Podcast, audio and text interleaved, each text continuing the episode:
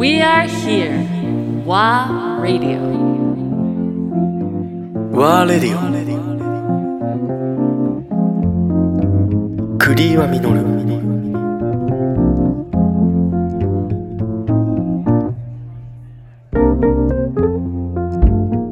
今ここでお世話になってるじゃないですか、ゴ屋さんで。はい。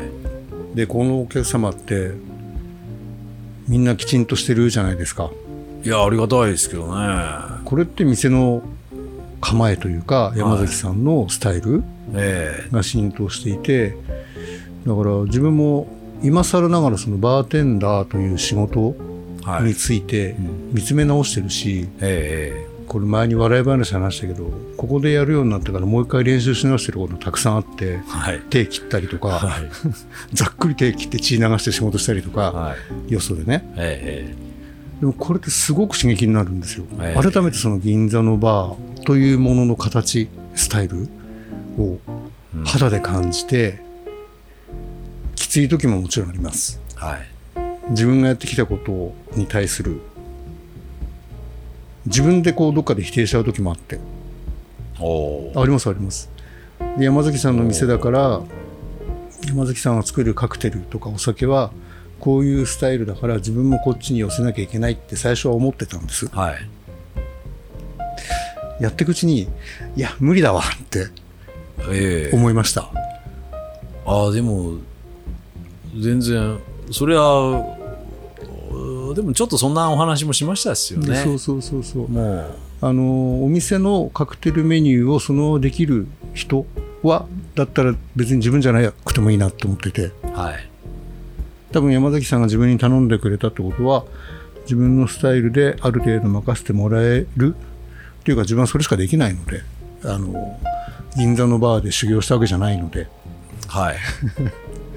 なので、まあでもそれでもいいなって思ってくださってるから、今できてるのかなって思いますけどね。でもすごい、本当日々勉強ですね。未だに勉強してます。いや、でも、僕もすごく勉強させてもらいましたね、そういう意味では。その、まあ、栗岩さんと、あともう一方、その、フリーランスでやってらっしゃるバーテンダーの方、はい。あーに、まあ、入っていただく試みっていうのは、あの、すごく勉強になりましたですね。なってますね。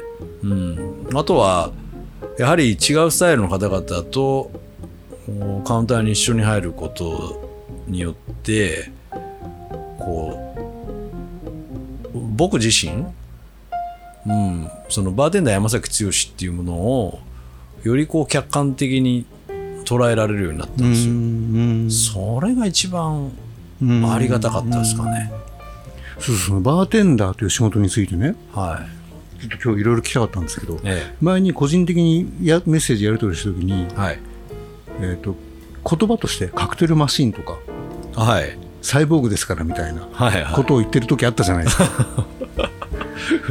言っちゃっていいのかな？で実際いやいやいや、まあまあ、それはね、その話を広げなくてもいいんだけど、で、実際一緒にカウンター入らせてもらって、山崎さんの仕事を見てると、はいすごいなと思うんですよ。決してマシンでもないし、サイボーグでもないし、ありがとうございます。でもなんかバーテンダーの仕事っていうのは、はい。自分もバーテンダーという言葉は使わなくしてるんですけど、酒番って言ってる。のは、もう自分はなんか、できないってことじゃないんだろうけど、そこをどっか振り切っちゃって、はい。職人さんたち、作り手の人たちが作ったものをちゃんと伝える酒の番頭っていう意味で、ええ酒番って言ってるんですけど、はい。なんか山崎さんそれをさらに広げてるなと思ってて、うまさを。はい。だそこに、はい。決してマシンでもサイボーグでもなくて、はい山崎剛のエッセンスとか味わいが入ってるわけじゃないですか。ええそう。その辺のなんか思いとか聞きたかったんですよね。多分一番自分が死ぬ時もあったと思うんですよ。そのカクテル大会の話とかもコンペティションの話もそうですけど、えそれ振り切っちゃって行きたいところに到達したわけじゃないですか。まずはい一つ、はい。トップトトトップというかまあ一応ねチャンピオン優勝されて、はい。その後の思いってどうなのかなと思って。その後がやっぱり実はまああまりそのまあこういう場といいますかそのもちろん例えば雑誌の取材とかでもあんまりまだか語られてない部分であるんですけど、うんうんそのまあ日本一取った後その世界大会代表っていうものになったんですけど、まあ、コロナで2年間延期になって、うんうん。でその後代表選考会っていうものをまあ史上初めてうん。その日本チャンピオン同士で。でまあ僕は2年前のチャンピオンで、うん。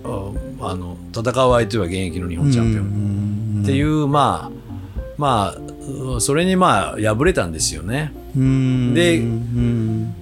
まあそのおまあここ近年初のその日本一になったけど世界大会に行けなかった男みたいになったんですけど、ううんその時にやっぱり何かが崩壊したっていうのはありましたね。でそれは世界大会に行けなかったからそれとも負けたことに対して。あの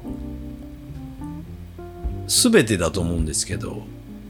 でも一つ言えるのは自分の大きな目標っていうその世界チャンピオンになるっていう。うんうんそれがこうあのその瞬間に瞬間というかうーんまあ終わった時っていうのはやっぱりまだ高揚してるしそこまでの実感なかったんですけど、うんまあその後一種のこう燃え尽き症候群みたいになったんですよね。ねそのもちろん大会の翌日から営業しましたし、けどこう体が動かなくなったんですよ。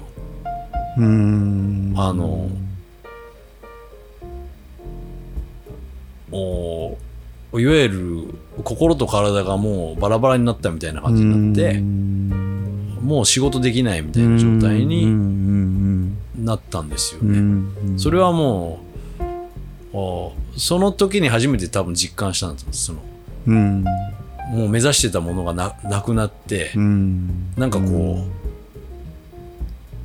うん、かかってた橋取られちゃったみたいな。うんだから、その喪失感と、あとはその自分感じましたのは、その、まあ、コーチの田舎から出てきて、もう出てきた時、もう今今も鮮明に覚えてますよ。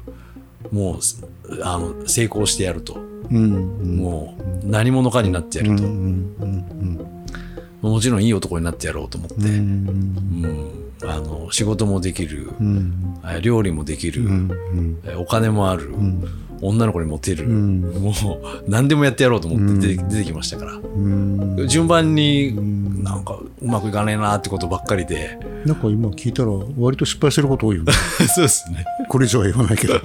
そうそうそうけどその仕事のバーテンダーっていう部分ではやっぱり一つの日本一目標だった日本一？日本一も通過点でしたから僕にとっては、やっぱりその師匠が世界チャンピオンでしたんでそうですね。そのそうですね。やっぱり師匠に並びたいと思ってうん。並びたいしやっぱり弟子としては超えたいわけですよ、まあなんでしょうね。あのおまあ自分の師匠ですけどやはり業界ではあのすごくもうレジェンドみたいになってる人なんでただうんまあその辺のそのやっぱり何者かに自分もなったつもりだったんですけど銀座にも店出したし。でも俺って何も変わってねえじゃんってことに気づいたんですよ、うん。ええ、だからいろんなものがその瞬間にこうパーンって弾けてなかなか大変でしたね、その時うにんこうまたこうクリアさんとの出会いがあったわけですよね。あちょうどそのタイミング？はい。あそうか。そうだね。その頃に。そうだね。そう。自分がやっぱ一種の瞑想状態してた時うんうに、んクリアさんのその働いていらっしゃる、うん。まあちょうどお自分の住んでるすぐ近くでクリアさんがさ、あの酒番してたうんんで、うんそれで覗かしてもらったっていうのが、うん。あそこあの時か。はい。言われたのね。そうっすよ。そうね。We